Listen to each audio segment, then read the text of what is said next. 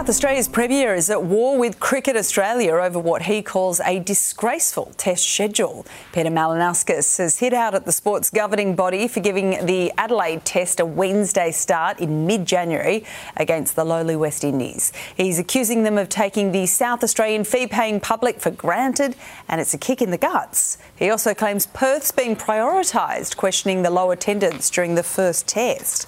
And those comments come as Perth's Lord Mayor calls on Cricket Australia to schedule day night tests at Optus Stadium.